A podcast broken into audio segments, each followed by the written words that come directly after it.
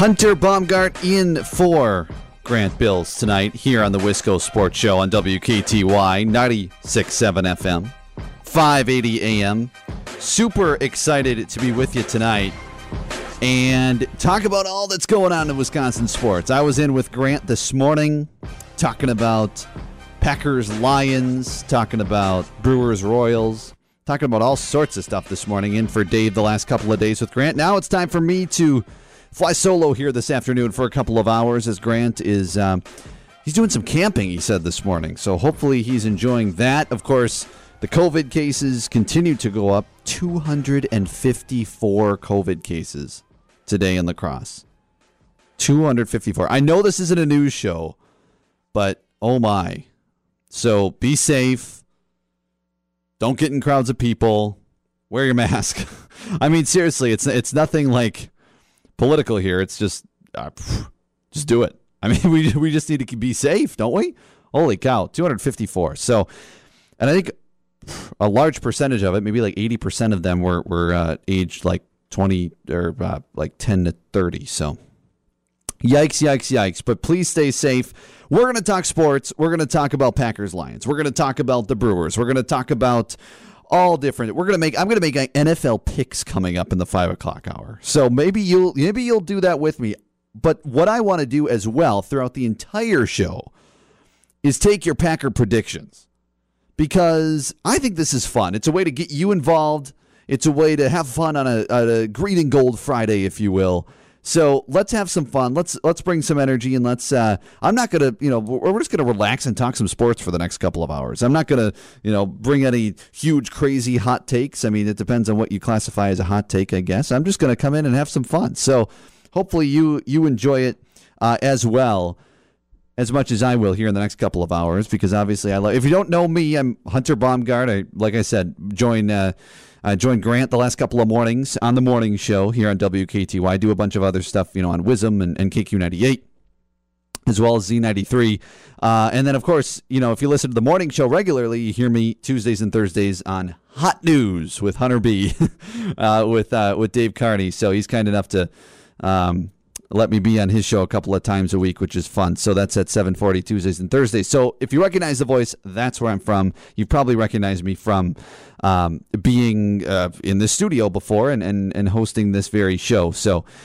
Grant is on vacation for just a day. He'll be back on Monday to recap. So will Dave, and, and they'll recap all that is Packers Lions. Um, but we'll get to all that in a little while. I want to start, and like I said, Packer predictions all throughout the show. So if you call, you're getting on. That's it's it's as easy as that. So you call 608-796-2558 and uh, we'll talk Packers football throughout the show. Sprinkle it in, of course, and um, I will get your get your call on right here on WKTY. And of course, your text too on the WKTY talking text line. That's 608 796 2558. 608 796 2558. First of all, Giannis wins the MVP award.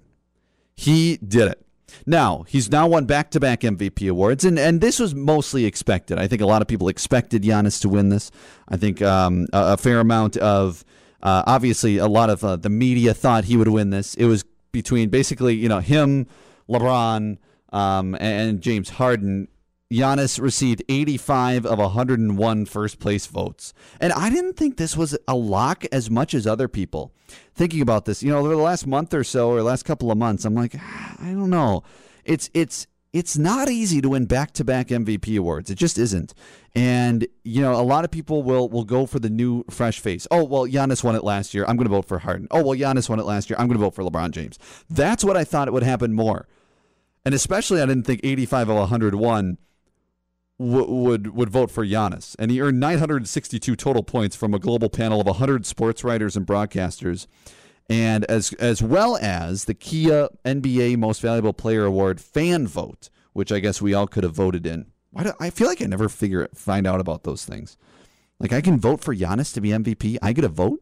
You can vote. I, of course, I think it's you know they pool everybody and they take a percentage and they say okay they you know Giannis is you're gonna get this, uh, you know, gonna get a vote from the fans, right? It's it's maybe it's just one vote. I'm not sure exactly how it works, but apparently there was a there was a fan vote. So if you contributed to Giannis getting the uh, MVP award, then Good for you. You you uh, you voted uh, correctly in my mind. I, I do think he deserved it. I'm not saying he des- didn't deserve it. I'm just saying I'm surprised. I, I'm not. I'm surprised by the margin of which he won. I mean, 85 out of 101 first place votes. That's good. That's good. He joins uh, Michael Jordan and Hakeem Olajuwon as the only players to win the MVP and Defensive Player of the Year awards in the same season. Isn't that something? That's some pretty good company. Uh, of course, Jordan did it in 1987 88, so younger part of his career, and Hakeem did it in 93 94. And, you know, Giannis averaged 29 and a half points this year, 13.6 rebounds, five and a, just over five and a half assists on the season. So he deserved it. He absolutely deserved it. He posted a 31.9 player efficiency rating. That's the highest in a season in NBA history. Highest in a season in NBA history. He led the NBA in field goal percentage allowed at the rim. So that's a defensive stat. And field goal percentage allowed as the closest defender, according to Second Spectrum Research. So think about that. That's a couple of major defensive stats.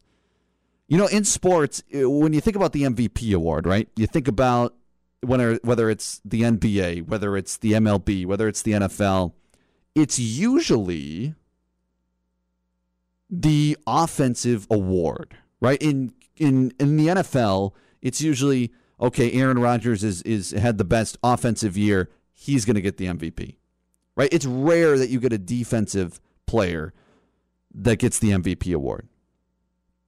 But and I'm not saying Giannis is just a defensive player because obviously he is a monster on the offensive side, and it's a, that's a, a big reason why he won the award. But what I'm saying is it's impressive, and there's a reason he's the only the third player to win MVP and Defensive Player of the Year the same season.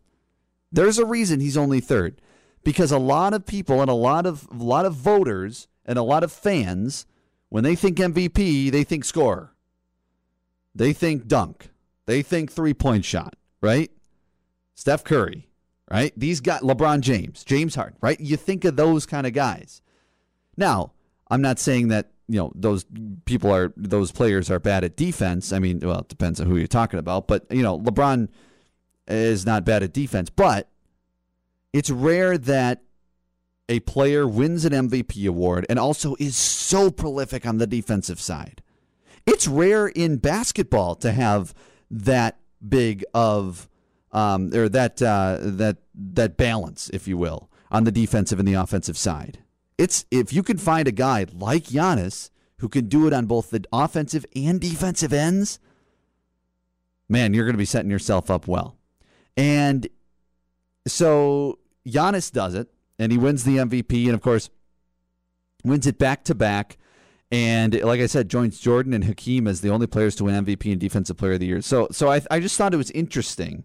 I just thought it was interesting that uh, that, that he did that, and and that that, that the MVP is known mostly as a as an offensive award, but in this in this scenario, it's defensive. Now, now here's here's another stat for you. MJ, he's he's in a class with just MJ. You know, to take out Hakeem, MJ and Giannis are the only players to win multiple MVPs and also win the Defensive Player of the Year. Just Giannis and MJ. Only players to win multiple MVPs and a Defensive Player of the Year. So I'm not, you know, th- th- none of the same season stat here, obviously, because you can't win multiple MVPs in a season. But Giannis has won now two MVPs and he's won a Defensive Player of the Year award. MJ did the same. They're the only players to do that. You just realize how rare it is to have an MVP that can get it done so, so proficiently on the defensive side. To lead the NBA in field goal percentage allowed at the rim. To lead the NBA as the field goal percentage allowed as the closest defender. That's some advanced stats, but I'm telling you, it's meaningful. I mean, a, field goal percentage allowed at the rim, that's right there. They're, they're, they're as close as you get to scoring without scoring if, if, you're, if you're right at the rim, right? And if you're the closest defender, that's most likely your responsibility to be on that guy. So you are getting it done on the defensive side. That's what's just so so impressive about Giannis. Unfortunate that he had to get hurt in that Heat series. Not that I think they would have won it because I think the Heat are just on another level in the NBA bubble. And we talked about that a little bit this morning on the morning show with Grant. It's just I think the Heat are going to win the East and I if I had to pick one team to win the finals, I'd pick the Heat right now. I just think they are that good right now. But anyway, I digress. Giannis accepted the award in Greece today. Did you see this? He he was actually in Athens, Greece. It looked like nighttime there when he was accepting the award uh, from Adam Silver, uh, who you heard coming into the segment, and then of course, um, you know, he talked to uh, Ernie Johnson of TNT as well. And uh, he's visiting his family there, and Adam Silver said, "Hey, I'm gonna sh- I'm gonna ship you the uh, the MVP award here. He's, he got it behind him. He said, "I'm to ship it to you." And Giannis like, "No, no, no. I'll just I'll just get it when I come back from Greece and at the start of next season." So it sounds like he might be in Greece for the off season, which which would be interesting. I didn't know he'd be right to Greece from Miami. Right? I, I obviously wants to see his family, but wow. Obviously, he says uh, brothers here. Doesn't he? He has a brother in, on the LA Lakers, so he could have a brother that wins an NBA title. Wouldn't that be something? The, the other Antetokounmpo wins before Giannis. Anyhow, um, here's the deal. Of course, this turns into and always has, and this is kind of the the the the, the sports talk segment that you take out of Giannis winning the MVP. But of course, it turns into what is the future for Giannis? What is the future for in, in, will he stay in Milwaukee? That is the that is the big question. And if you have an answer, 608-796-2558 on the talking text line, feel free to give me a call or shoot me a text. What do you think Giannis does? I give him a 95% chance to stay for his next contract. 95%. 95. This guy wants to win in Milwaukee. You can see it in his play you can hear it every time he talks. There's some players who just, there are some players, whether it be in any sport, football, basketball, baseball, that are going to be free agents and they constantly deflect the question. They constantly, when they're asked about their future, when it's coming time to be a free agent, when it's coming time to maybe uh, move on from a team, or when maybe there's rumors of a trade demand or something like that, they deflect the question. They say, "Well, agent will take care of it." Ah, what you know, we'll we'll just we'll we'll deal with this down the road. Every nearly every time that Giannis is asked this question, he includes in his answer the word Milwaukee. Almost always. And he did it I know I, I know Milwaukee is of course the where he's coming from. So of course people are going to, you know, expect him to, you know, include Milwaukee in that answer. But if you think about it, there's a lot of players that would just say, well, you know, I, I, you know, free agencies next year. I'm just focused on winning and uh, going out and, and, improving over the offseason, and, and we'll see what happens next year. Right? There's a lot of players that do that. They don't necessarily say, you know, I, you know, I'm, I'm focused on, on, on, on winning and, and getting better in the offseason. And I, I, you know, there's no reason or, you know, I, I, I really like this city and I really enjoy being here. And that's what I, I, I love Milwaukee, right? The, the Milwaukee part of that is usually included in that answer. And it was again today when Ernie Johnson asked him this question uh, in, in the interview after he won the uh, MVP award. How do you view a possible long term extension or signing a Supermax and staying in Milwaukee? obviously right now I'm just trying to focus on my family. Um, you know, I was in the bubble for two months, almost. Uh, try to spend as much time as I can uh, with them. I'm back in Greece now. I'm able to see my mom and uh, my older brother. I'm not trying to think about it as much uh, in what I'm going to do next. Uh, but one thing that I know that I'm going to do next that I'm going to keep, I'm going to get better. And when the time uh, comes that that we're going to talk about contract and we're going to talk about long, um, you know, long-term future with Milwaukee. Uh, that's going to be that time. I'm going to be in that moment. But right now, I want to get, keep getting better. I want to focus on my family. Uh, obviously, I had a great meeting with uh, the owners, talked about the team, talked about what went wrong, what can we improve, and um, you know, as long as everybody's on the same page and as long as everybody is fighting for the same thing, not fighting every single day, which is to be a champion. Um, I don't see the I don't see you know why not be in Milwaukee for the next 15 years. I don't see why not to be in Milwaukee for the next 15 years. Oh my. Oh my. That's good to hear that, isn't it? That is good to hear that. Oh my. Had to use the Grant applause there, as he does in the show. Had to. That's a Grant staple. Yes, you got to applaud that, don't you? Why not stay in Milwaukee for the next 15 years? He met with the ownership and uh, had lunch with them, and apparently just kind of discussed uh, the direction of the franchise and and um, and obviously I'm, I'm sure that it would, something was discussed there. Not a lot of details have been released, but I'm sure something was discussed when it came to Giannis's future. But again, he comes back to Milwaukee in that answer. He comes back to Milwaukee in that answer, and I I'm not just going to go from answers because people talk and and things change and you know the business of the NBA is the business of the NBA, right? This can change at any moment. So I'm not just basing this off of his media interviews. But I think the media interviews can tell a lot because it's of course he's practiced this answer many many times now but it's still what he says, what comes out of his mouth. It's not speculation. It's not a national show host talking about what he thinks about Giannis. It's not a guy on ESPN saying, oh, "Okay, I think you know, I think Giannis is going to stay." No, it's right from the horse's mouth. It's right from Giannis. So I think we have to take some stock of that. It's just like Aaron Rodgers, and we're going to talk about Aaron Rodgers the next segment, in fact. But from one MVP to another, right?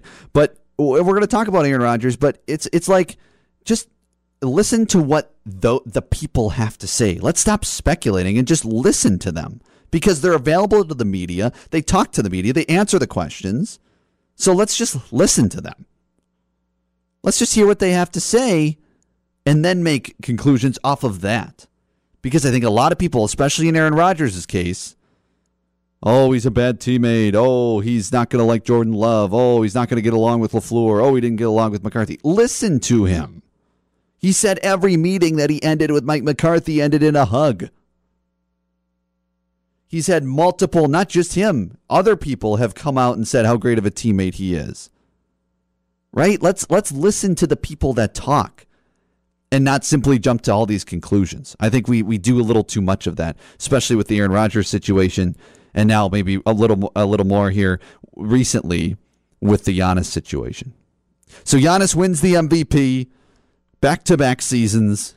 It's fun to have it. It's fun to have all these MVPs, isn't it? Oh my. We're going to talk about all of them. We're going to talk about Christian Yelich and how he can erase this whole awful hitting that he's been on. He's like batting 208 right now. He's had an awful last, whatever it is, 40 some games that they've played so far. But he can erase all of that.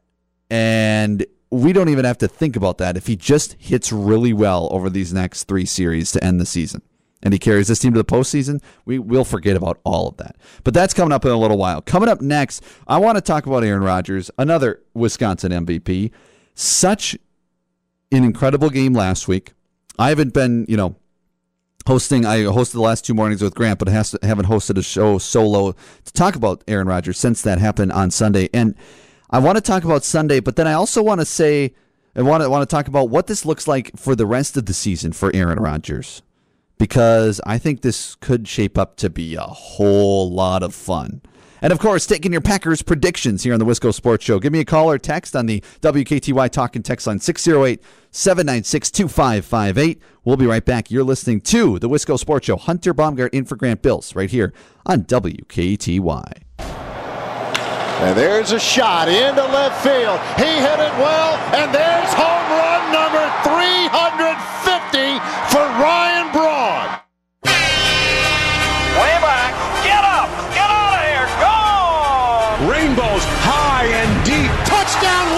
Wisconsin. And this game is underway with a bang. This is where the La Crosse area gathers to talk Wisconsin sports. The Wisco Sports Show is on the air. Join in by phone or text at 796 2558. Now, here's Grant Bills. Hunter Baumgart in for Grant Bills this evening. One more hour of the Wisco Sports Show on WKTY 96.7 FM, 580 AM. Also WKTYSports.com and the WKTY app. Can't forget that as well. You can always listen to the station there. I'm Hunter Baumgart. You can follow me on Twitter at Hunter B on air. You've heard me before on the station, filled in the last couple of mornings with Grant on the morning show, and also have hosted this show in the past. And you heard me on WIZM and KQ98. So familiar voice filling in here on the Wisco Sports Show on WKTY.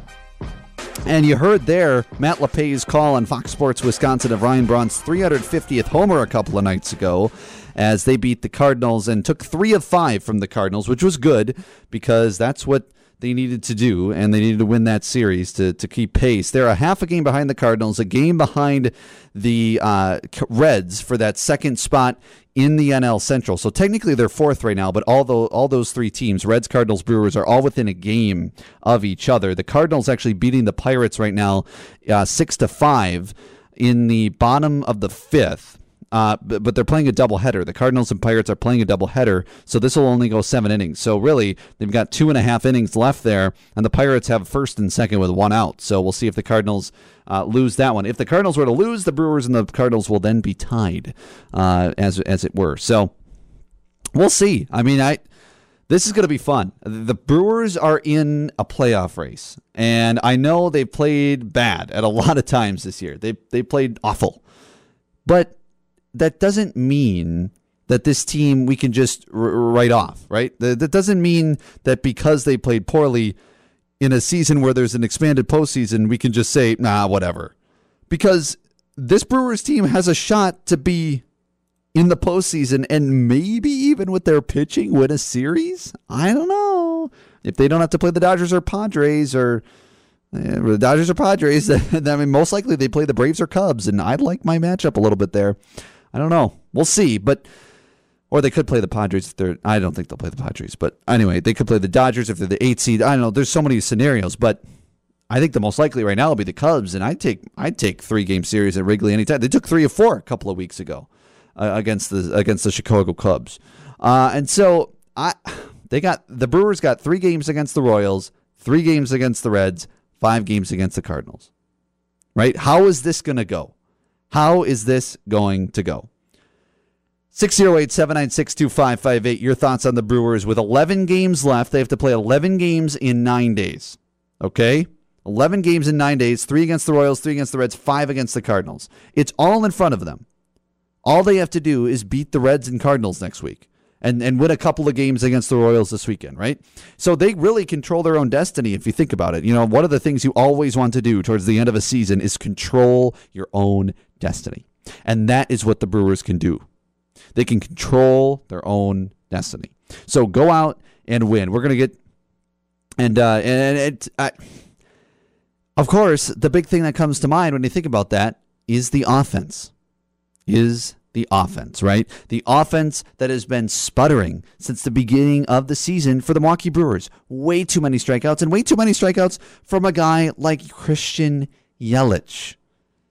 Christian Yelich hardly ever struck out. I mean, he struck out, but he hard, it, it was so much less frequently the last couple of years. This Christian Yelich is not the Christian Yelich we we have known to to love, right? This is not the Christian Yelich that we know is in there. We know there's a better Christian Yelich in there, and it might be the mental aspect. It might be the mental aspect of, of the world we live in right now. It might be just all the, the new things that are going on this year, or just the different protocols and whatnot. It might just be the shortened season. I don't know what it is, but Christian Yelich has not been able to be Christian Yelich. Now, I personally think that if he somehow turns it around in the next say week and a half, right? The last 11 games here in the next 9 days. If he does that, I don't think you're going to even think about the the the awful month and a half he had before. Right? I just don't think you're gonna. I don't think you're going to think about it. You're going to think about how the how Christian Yelich in the last week and a half went on a tear and brought the Brewers to the postseason because I truly think it basically hinges on Christian Yelich. You've got the pitching. You've got the pitching in the starting rotation, in the bullpen. I think you've got it. Once you get to that Devin Williams, Josh Hader, say for a couple of times this season, those two have been dynamite. So you've got da- uh, you got uh, uh, Williams and Hader. You got Freddie Peralta who can cover six seven. Your starter goes five. You got good pitching. It's this offense that needs to get going. Earlier this week, I talked with Jeff Levering, Brewers play-by-play announcer here on the Brewers Radio Network every single time the Brewers play, whether they're home or on the road. And he talked about the Brewers' struggling offense and, and what he's seen kind of being up close and personal with the Brewers. Well, consistency is, is the mm-hmm. hard part, but I mean, they're just lacking hits. They, mm-hmm. they can't get hits in big moments, and, and they've really struggled um, stringing together hits. I get it. It's hard to hit in Major League Baseball, and a lot of the, the Brewers' problems is is what's happening at the top with Christian Yelich. I mean, mm-hmm. he has mm-hmm. just been a different guy all season long, and it's not the Christian Yelich that everybody has grown to love over the last couple of years. I, I don't know what's going on with him. Um, mm-hmm. I, I, really don't. But he looks he looks lost. He yeah. looks super frustrated with every single at bat, and if you could get him going a little bit over the next week and a half, then maybe you got a shot. Mm-hmm. Uh, but he he's got to figure something out here pretty quick. It looked like he was going through a little spurt where he was on his way up, but mm-hmm. it just hasn't happened for him. And, and, he's the linchpin in the entire offense. Yeah. He gets on base. He usually drives guys in too when, when they're on ahead of him. But when, when you take out a guy like Ryan Braun or or Yelich late or Garcia late, and and you saw it in last night's game in Game Two where you're, you're running out a, triple a AAA lineup sometimes mm-hmm. or a double A lineup, and it's tough to put those put hits together when you're running out mm-hmm. guys that that are maybe over their skis a little bit. So it's mm-hmm. it's really frustrating to watch. Uh, I know it's frustrating to listen to. I know it's frustrating as a mm-hmm. fan to watch. Um, but they they try to have a few walks. They're just not consistent in getting hits in big moments, and it's it's tough. It is tough, and it's tough to watch. Like like Jeff Levering said, of course, he's the uh, the play by play announcer for the Milwaukee Brewers, one of them, along with Bob Uecker and Lane Grindle. You hear him on the Brewers Radio Network, and I talked to him on my podcast this week. And, and yeah, it's just it's just true. I mean, it's just it's tough to watch and it's frustrating because you know that some of these hitters, especially like a Keston Hiura, like a Christian Yelich, are so capable of being such good hitters, but they just cannot do it. They just cannot do it this year. And so, like I said, though, if for some reason Christian Yelich snaps out of his funk come tonight at 7:10 when Mr. Duffy of the Royals takes them out and Christian Yelich goes up to bat and for some reason he starts to really go on a tear, I think things are going to get really fun for Christian Yelich and the Milwaukee Brewers. But like I said, I think it, it depends on Christian Yelich. I think it really does. Let's go to the WKTY talking text line. Caller, you're on the air. Who's this? Hey, uh, how you doing, Hunter? My name's Darren. I, I talk with uh, DC every now and then. I uh, talk to Grant. Um, we've met a couple times, and yeah, uh, just to start off, yeah, just to start off with, man. Um, one of these days, this thing is going to end where we'll get back to raffles and uh, uh, yes. you know get-togethers and stuff. And anniversary parties. So I, I'm really hoping for that. Everybody just, you know, got to follow the rules of the CDC. Wear, wear the damn masks, so uh, and then we can have uh, actually go to the games and uh, have more fun that way. So, um, just two thoughts on what on what um, what Levering was talking about in the offense. Yeah, is one is that I think guys like one guys like Braun, guys like uh, especially Yelich, I think they thrive on the crowd. I think they thrive mm-hmm. on the live atmosphere and that could be why their hitting is subpar. Um, you got these guys like uh, I'm gonna I'm not gonna call them phenoms, but you guys got you know these folks like Sogard, um, you know, and they actually the defense puts a shift on for a guy like Eric Sogard. Yeah. And why is he not doing something like bunting down the third baseline to get on base? Mm-hmm. Um, there are no fundamentals with this team at all and that's where I'm frustrated. Um, you even in these uh, so-called overtime games or extra inning games where they put a guy on second, they can't get a fly ball out to the outfield. They can't put it to the right side, or they can't bunt him over.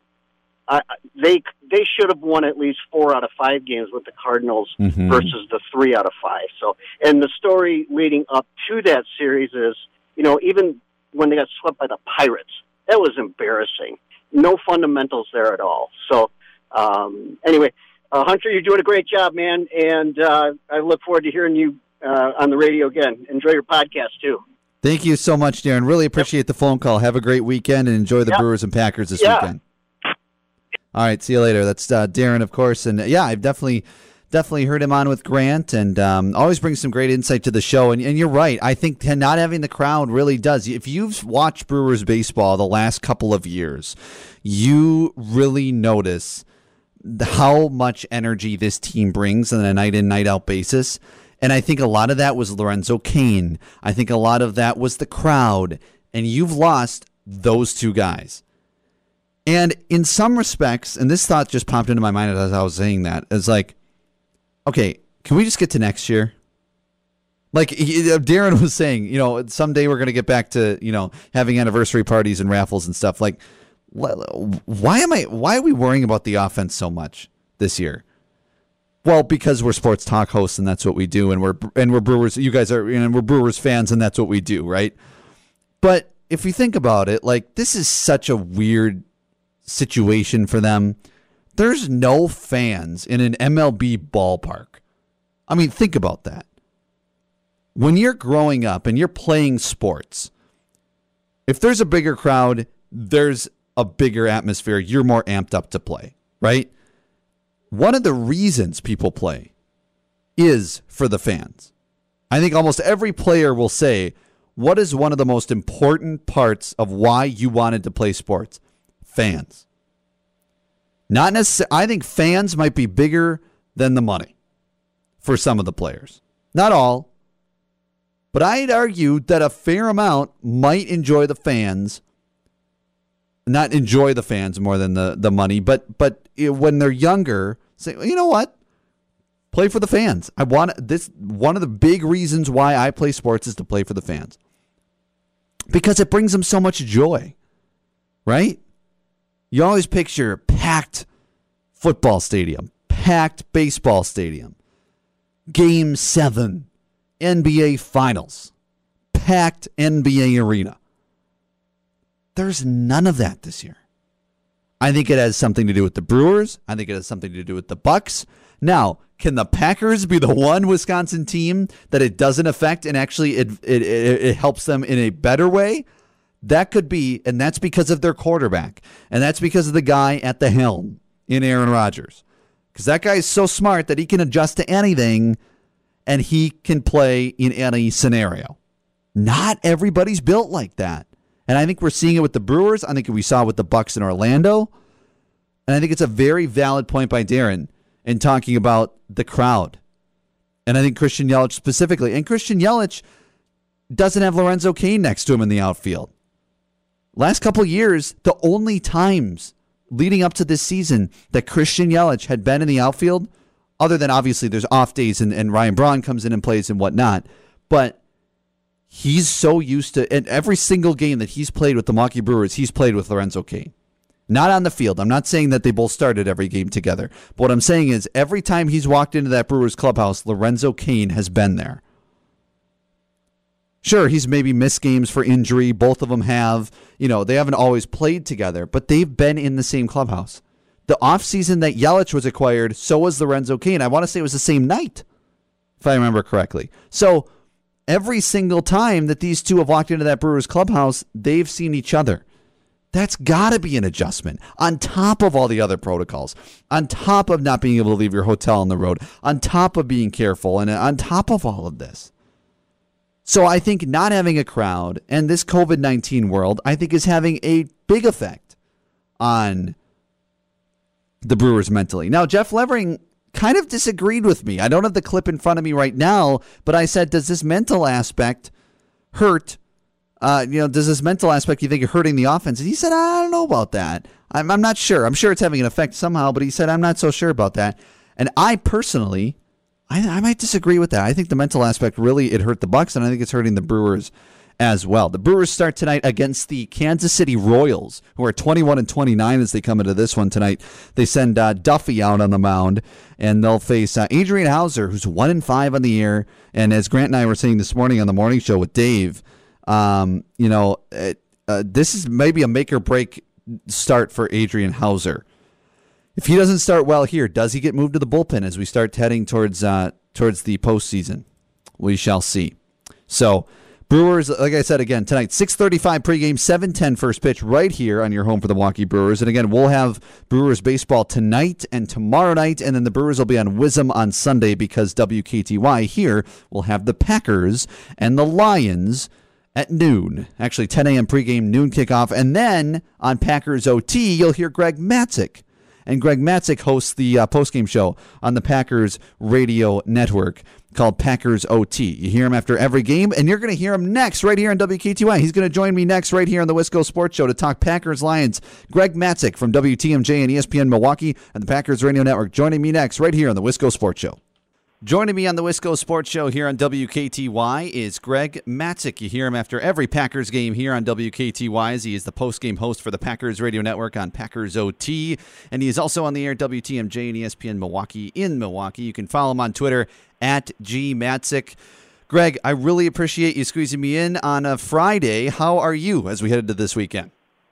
I'm doing great. Looking forward to it. Thursday night football was pretty good full slate on Sunday. It actually feels like fall. I like it. It does, especially with the weather that we've had the last few days as well. It's been uh, you know lower mid 60s and some wind. It, it, does feel like fall. Speaking of last week, we, we kind of had our, our first full. Well, we did have our first full taste of NFL football. Impressive win for the Packers in Minnesota in week one, especially on the offensive side of the ball. What impressed you the most last week in Minnesota that you think the Packers can carry into these next uh, few weeks as we get into this season? Yeah, I think you have a good idea, Hunter, what the Packers really want to do on offense, and and I know they want to run the ball, uh, which sounds crazy because of Aaron Rodgers' numbers and Davante Adams' mm-hmm. numbers, but they were able to set up the pass with the run, and they're also disguising a lot of plays, and you can see the appeal of their third round draft pick Josiah DeGuara. He was used all over the place, motioned from a tight end position into the backfield to a fullback position, running routes up the seam out of that fullback spot. So without a traditional fullback, um, you know, in regular rotation, they're using tight ends, and DeGuara's got that that blend of speed and size and route running ability that it, makes you understand why they coveted him with that third round pick. I don't know if he's going to play on Sunday; he hasn't practiced all week, but uh, you can see his appeal uh, in what Matt LaFleur likes to do on offense. Yeah, exactly. That was that was really impressive to me as well. And you, you talk about the offense, and obviously they do want to run the ball, but obviously one of the biggest parts of that big that week one victory over the Vikings was Aaron Rodgers. And we talked last year, and and you know we talked about Aaron Rodgers and, and some of his struggles and what what he he was missing throws and missing open receivers, and we just saw virtually none of that on Sunday. And that version of Rodgers reminded me of how he played, say, three four years ago, and the years leading up to that. What do you think contributed to such a strong performance in Week One? from Rodgers? Well, I, I think the protection was really strong, even though there was some shuffling on the offensive line. Uh, you saw Lane Taylor go out with an injury that's going to cost him the season. Lucas Patrick left that game with an injury. So uh, you had to rely on Jon Runyan, another rookie, to step in. And mm-hmm. by all accounts, they, did pretty well. Uh, the opportunities for Minnesota to get to Rodgers were minimal. Uh, was not sacked at all during the game. There were minimal penalties for the Packers, so they never got into that situation where it was second and long or third and forever. It seemed like it was always manageable down a distance on third down, you know, which opens up your playbook a little bit. And the Packers, who struggled on third downs a year ago, were six of eleven in week number one. So, you know, with with no preseason, the lack of penalties, the lack of turnovers, the ability to protect Rodgers, that was all on display in week one. I, I thought it was a really good first step forward, considering the way this offseason played out. Yeah, exactly. I, I thought so too. And I'm wondering how do you think he can keep up this type of play all season and what what would it take for him to continue to do this because like i said we've seen it in years past but it was kind of almost out of the blue compared to what we've been used to the last couple of years with rodgers' play you know i think there's so many factors that go into it number one is is the health of the surrounding cast which mm. right now is in pretty good shape Number two, the health of Aaron Rodgers. He appears to be healthy and moving around pretty well. Uh, number three, the game plan. And, you know, you're going to see a Lions team on Sunday that plays primarily man coverage in the secondary. I'm sure a guy like Davante Adams is eating up that opportunity. Lions also could be without their top cornerback, Desmond Trufant. So, you know, the Bears hung 21 on Detroit in the fourth quarter in that come from behind win. 21 points in the fourth quarter against that Lions team on the road, as a matter of fact. So I, I think the opportunities to pass the ball will present themselves here in week number two. But you know what? Later in the year, against a, a team that is you know, more stout against the pass, but gives up a lot on the ground, you might see Matt LaFleur alter his game plan a little bit. Mm. He showed a propensity to do that a year ago, and it led to that 13 and 3 record. So I think there's a variety of factors that go into it, but the bottom line for me, Hunter, with Rodgers is that I think he sees the end of the line, right? You draft mm. a quarterback in the first round, and there's maybe a humbling nature to that whole deal. And Rodgers has had a relaxed attitude throughout the course of training camp. Uh, you even saw it. He just he's always looked cool as a cucumber, but he seems to be really having fun and trying to soak in what could be his final couple years in Green Bay. But I tell you what, if he keeps playing like he did on Sunday and against the Vikings, you know Jordan Love's just going to have to wait, right? I mean that's yeah. just too good to pass up. Oh, absolutely. And that was super fun to watch him on Sunday. Greg Matzek joining me on the Wisco Sports Show. You can hear him after every Packers game here on WKTY and Packers OT. Greg, taking a look at the game coming up this weekend against the Lions. Lions obviously coming off a brutal loss, going on the road uh, for the they're going on the road for the first time in this COVID nineteen world. You know, on the outset, it might seem like this could shape up to to be a blowout if you take exactly you know how the Packers looked on offense against the Lions, just faltering down the stretch against the Bears. But the Lions have obviously played the Packers tough, you know, every single game these last few years. So do you expect this to be kind of closer than maybe many many people are thinking? Yeah, I, I see no reason to believe otherwise. And you know, recent history, division rival I mean, all sorts of things go into the equation. Uh, the transitive property does not exist, I don't think, in professional sports. So, what happened to the Lions last week, no guarantee it's going to happen again in week number two on the road. You got to remember, last year, the Lions led for every minute, all 120 minutes of regulation.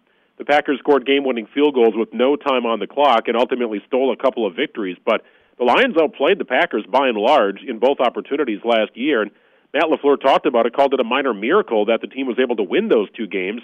Pretty improbable. It's not often that you, you, you trail for 60 minutes but win the game. That happened mm-hmm. to the mm-hmm. Packers last year twice against the Lions. So uh, the Lions are, in some respect, the Lions. They they find a way to lose more than they find a way to win, uh, but they always seem to play the Packers tough a familiar foe uh, is on the Detroit Lions in Adrian Peterson, who of course spent many years in Minnesota. Packers fans and and media are very you know uh, you know recognize him obviously from watching him all those years.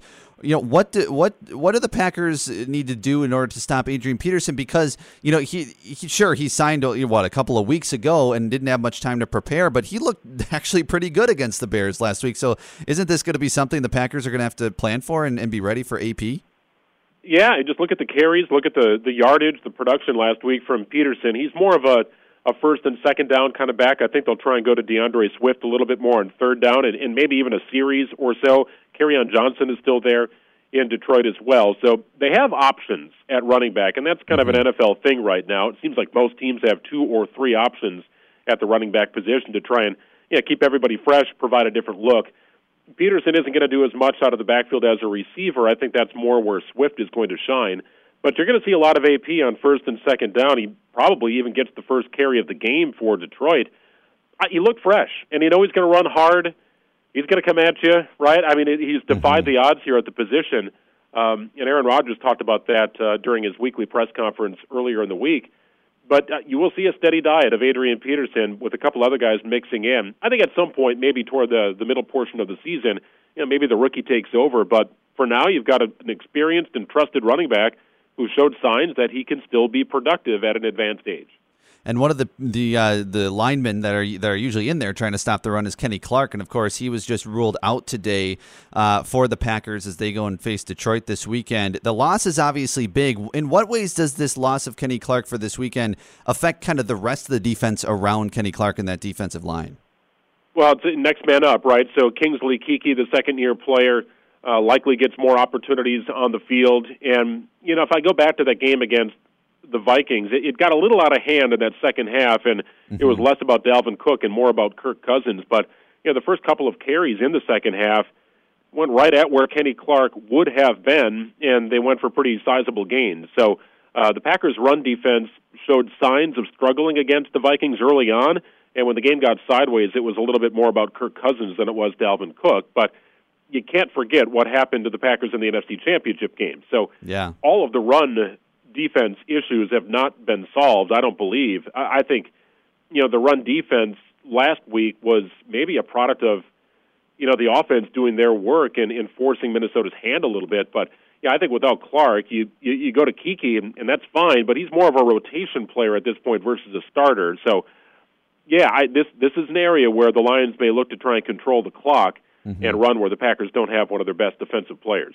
Exactly, and we saw the Packers do such a good job of controlling the clock last week in Minnesota, and um, you know both teams are going to look to control the clock, I think, this weekend, and maybe the team that does the most will win the game.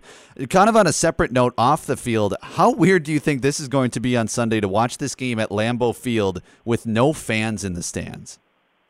You know, I've talked to friends who have covered the team for decades, and yeah they are more excited about this game than a typical Lambeau Field experience with the hmm. Packers and Lions because it's something new, it's something different to write about, and uh, a unique experience. And you know, training camp practices are training camp practices, and they did a few at Lambeau with piped-in sound noise and different effects and whatnot. Uh, in fact, they actually turned down the sound noise a little bit today at practice because Matt LaFleur thought it was quieter than he expected at U.S. Mm. Bank Stadium in Week One. So uh, it, it's going to be interesting. I, I think from a, a TV or radio listening standpoint, TV viewing standpoint, probably looks about the same, right? Mm-hmm. It looks like football, sounds like football. Uh, but I know to the players, it's it's kind of spooky. It's totally different. And uh, for those covering the game, they'll get to experience that firsthand as well. Yeah, exactly, and that'll be super different. Like you said, yeah, on TV it's it's not super noticeable, other than you don't hear the, the cheers when when there's a play or something like that. But otherwise, it, it does look pretty much the same. But yeah, it did definitely seem different for the for the players, and they've said that this week. Greg, I really appreciate the time um, on a Friday here, and enjoy the Packers Lions this weekend. And we'll be listening here on WKTY after the game. Yeah, appreciate it, Hunter. Thanks. Anytime. Hunter in for Grant Bills on the Wisco Sports Show on WKTY 96.7 FM, 580 AM. Let's do some NFL picks, shall we? It's week two. We had one game last night that included the Browns beating the Bengals 35 to 30. So let's go to each one of them. I'm not going to pay attention to the spread. We're just going to pick them straight up. Let's have some fun, shall we? All right. The Giants visiting the Bears. Of course, the Giants, um, or sorry, the Bears uh, coming off that win, comeback win over the Detroit Lions. I think the Bears at home go to 2 0. I really do. As much as I don't want to say that as a Packer fan, I really do think that they come out and they get the victory coming up on uh, on Sunday. So I think the Bears beat the Giants. The LA Rams are going to the Philadelphia Eagles this weekend. Did you know? Did you know? And I heard this from our from uh, one of the buddies of the show. I know Grant has him on a lot. Bart Winkler, who's a morning show host in Milwaukee, he said this morning at his show that for the first time since the uh, the merger that every single team in week one that was on the road is now going to be at home this week. And every team that was at home in week one is now going to be on the road in week two. Isn't that crazy? I think it is. Anyway, first time that's happened since the merger. Anyway, here we go. So we've got Rams visiting the Eagles. Eagles coming off a stunning loss to the Washington uh, football team. You've got the Rams, who had a nice win over the Cowboys. I think the Rams win this one. I do. I think they go all the way across the country to beat Philly. I don't like usually picking teams to, to go all the way across the country and win, but I really think the Rams are a better team here. If the Eagles can lose to Washington, they can for sure lose to LA. Falcons visiting the Cowboys. Both of these teams had disappointing week ones. Both teams were at home. Both teams lost to the NFC West teams. Atlanta lost to Seattle by a, a very good mark, I think about 20. And the Cowboys with Mike McCarthy lost uh, to the LA Rams. I'm thinking for this one, I'm thinking Cowboys. I think uh, they are going to be, uh, or sorry, the Cowboys weren't at home last week. That is my bad. They they were on the they were on the road, so they're going to be at home this week, and I think they get their home victory. So I think the Cowboys uh, do win. I think they're having limited fans actually at that at that uh, game. So not surprised with Jerry Jones and the crew. So Cowboys, I think, get the victory over the Atlanta Falcons. The Panthers visiting the Buccaneers. Of course, the Buccaneers with Tom Brady had not a very great coming out party uh, last week, unfortunately. Um, and so it, it, was a matter of um, the Saints really taking it to the Buccaneers. But the Buccaneers are at home here against the Panthers team that I don't think is going to be very good this year. So if you were to give me who are you going to pick, I would say the Tampa Bay Buccaneers to beat the Carolina Panthers on Sunday. 49ers at the Jets. 49ers, it was announced today that they will not have uh, George Kittle for this game, their star tight end. So that's kind of a little bit of a of a shocker, if you will, and, and will affect that game probably. Jamison Crowder as well. A uh, I believe he's a wide receiver. If that is his name, Jamison Crowder, is that right? Or is that the basketball player? I don't know. His name is Crowder, um, and he is on the Jets, and he is not playing, I believe, this weekend. So if you need to know that for fantasy reasons, there you have it. But I think the 49ers get the win here, even without George Kittle. I think they beat the Jets. Jets, from what I heard, I didn't see the game, but from what I heard, just were awful last week against Buffalo. So that's what I think. 49ers go to uh, the Jets and win there. Broncos at the Steelers. Steelers got a victory on a Monday Night Football over the G-Men Giants, and the Steelers coming in 1 0. Broncos played the nightcap of the Monday Night Football doubleheader. I think the Steelers get the win at home and improve to 2 0. I think Ben Roethlisberger, he could have one last little push in him. In him, and I think he's he's a good little bugger. I think he, he could be good. So we're gonna. I think the Steelers take this one uh, over the Denver Broncos. Jaguars at the Tennessee Titans. Jaguars surprisingly want to know. Minshew mania back in Jacksonville as Gardner Minshew and the Jaguars visit the Tennessee Titans. Titans, I think, aren't going to be bad this year. I think the Titans get a win here. I think they beat the Jacksonville Jaguars. I think I think the Jaguars beat the Colts last year. I think those two are going to be battling for the basement of the AFC South. I think the uh, I think the Titans and the Texans, the two T's, if you will, are going to be uh, battling for the top and I think the Texans ultimately win that division. But it's I think it'll be close. I think the Titans are going to be competitive. I don't think the Jaguars are going to be super competitive though. I think this team could win maybe three games. Surprising that they're one to oh, zero. Because I think they're not going to win meta games, but that's that's how that goes. Lions at the Green Bay Packers, the one we've been talking about all night long, and I'm going Packers, and I'm going Packers by a couple of touch. I, I, I said 27-17 this morning on the morning show with Grant. Grant said 31 17. And so I think that's about right. I really do. And if you have a prediction for the Packers Lions, still taking them at 608 796 2558. That's 608 796 2558. And uh, feel free to do that uh, on the WKTY talk and text line. I'll read them and, and kind of compare notes there. But I do think the Packers win at 27 17. I'll do a score for that one. AFC East battle between the Bills and the Dolphins coming up at Sunday at noon. I think the Bills win. I think the Bills beat the Dolphins. Dolphins lost to the Patriots and Cam Newton last week. I think the Bills go to 2 and 0 and the Dolphins go to 0 and 2. Hey, another NFC North team, the Minnesota Vikings. They're at the Colts. You can hear this game on our sister station KQ98, the country station, your home for Vikings football. And if you're a Vikings fan, be sure to hear that. And uh, they're visiting the Colts at noon on Sunday. Both of these teams coming off uh, disappointing losses in week one. I think the Vikings bounce back and get they get a victory here. I think they actually win by about four, five, six, maybe even a touchdown uh, over the Indianapolis Colts. I think they're that much better than the Indianapolis Colts. Uh, and, and, so I think they come out and they, they get a victory and they bounce back. I think the defense plays a little better against not as good of an offense in Philip Rivers and the Indianapolis Colts. And of course, Marlon Mack out for the year uh, with a torn ACL for the Indianapolis Colts. So it's, it's Jonathan Taylor time. It's Jonathan Taylor time. Jonathan Taylor, of course, the Badger running back who got drafted by the Colts this year in the NFL draft. He is going to be probably getting a lot more carries over there in Indianapolis, so that should be fun to look at. But I think the Vikings get the victory. Hey, the Washington NFL t- uh, football team. Uh, they are 1 0. They face the 1 0 Cardinals. I think the Cardinals take this one. Uh, I think Washington uh, kind of falls back to earth with a loss here in this uh, this week. Washington, uh, kind of like Jacksonville, a team that I didn't expect to win week one and didn't expect to win really more than three, four games this season. But I guess if that maybe week one was one of them for, for both of those teams. But I think the Cardinals beat the Washington NFL football team. And, and and the Cardinals, I keep saying NFL team. It's I think it's Washington football team. The Cardinals are a team that would be 2 and 0 in fact and have uh, a win over the San Francisco 49ers last week. So that would be impressive.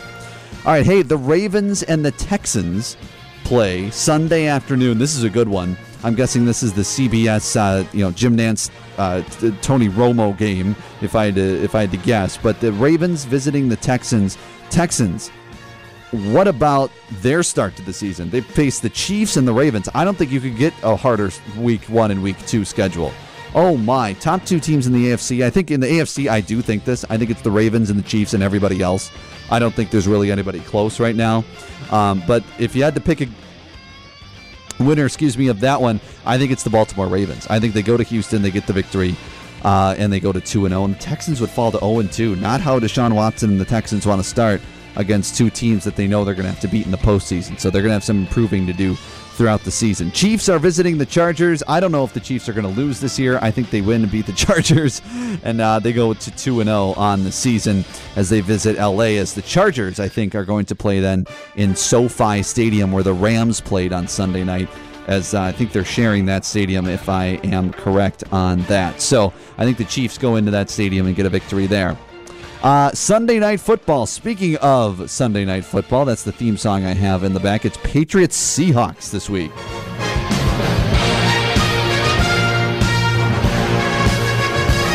One of the best theme songs in sports, in my opinion, that Sunday Night Football theme song. Just gets gets you going. You can feel Al Michaels and Chris Collinsworth, and mm, I love it.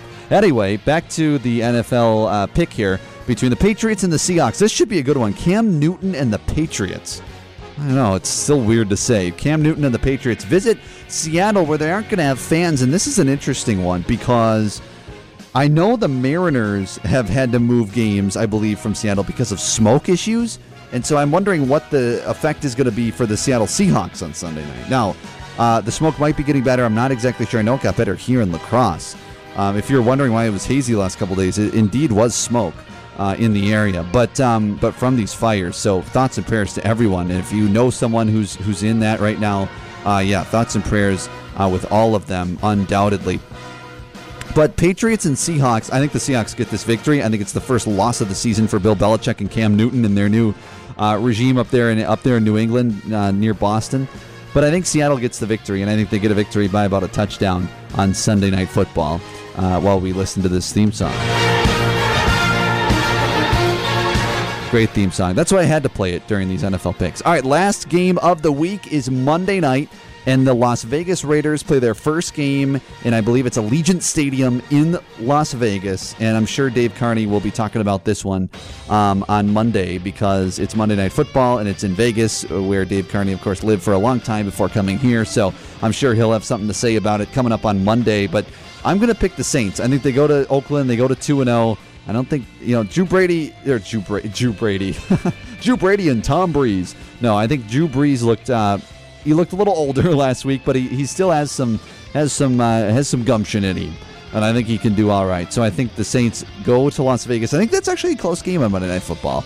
I think it's a closer one, but I think the Saints get the victory. So those are my NFL picks for this week in the NFL. This week two in the NFL.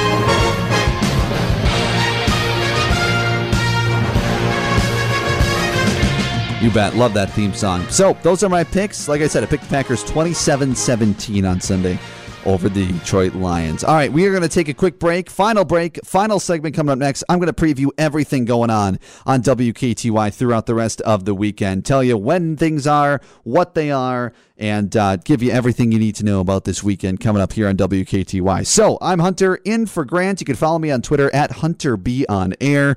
I'm in for Grant here tonight on the Wisco Sports Show on WKTY.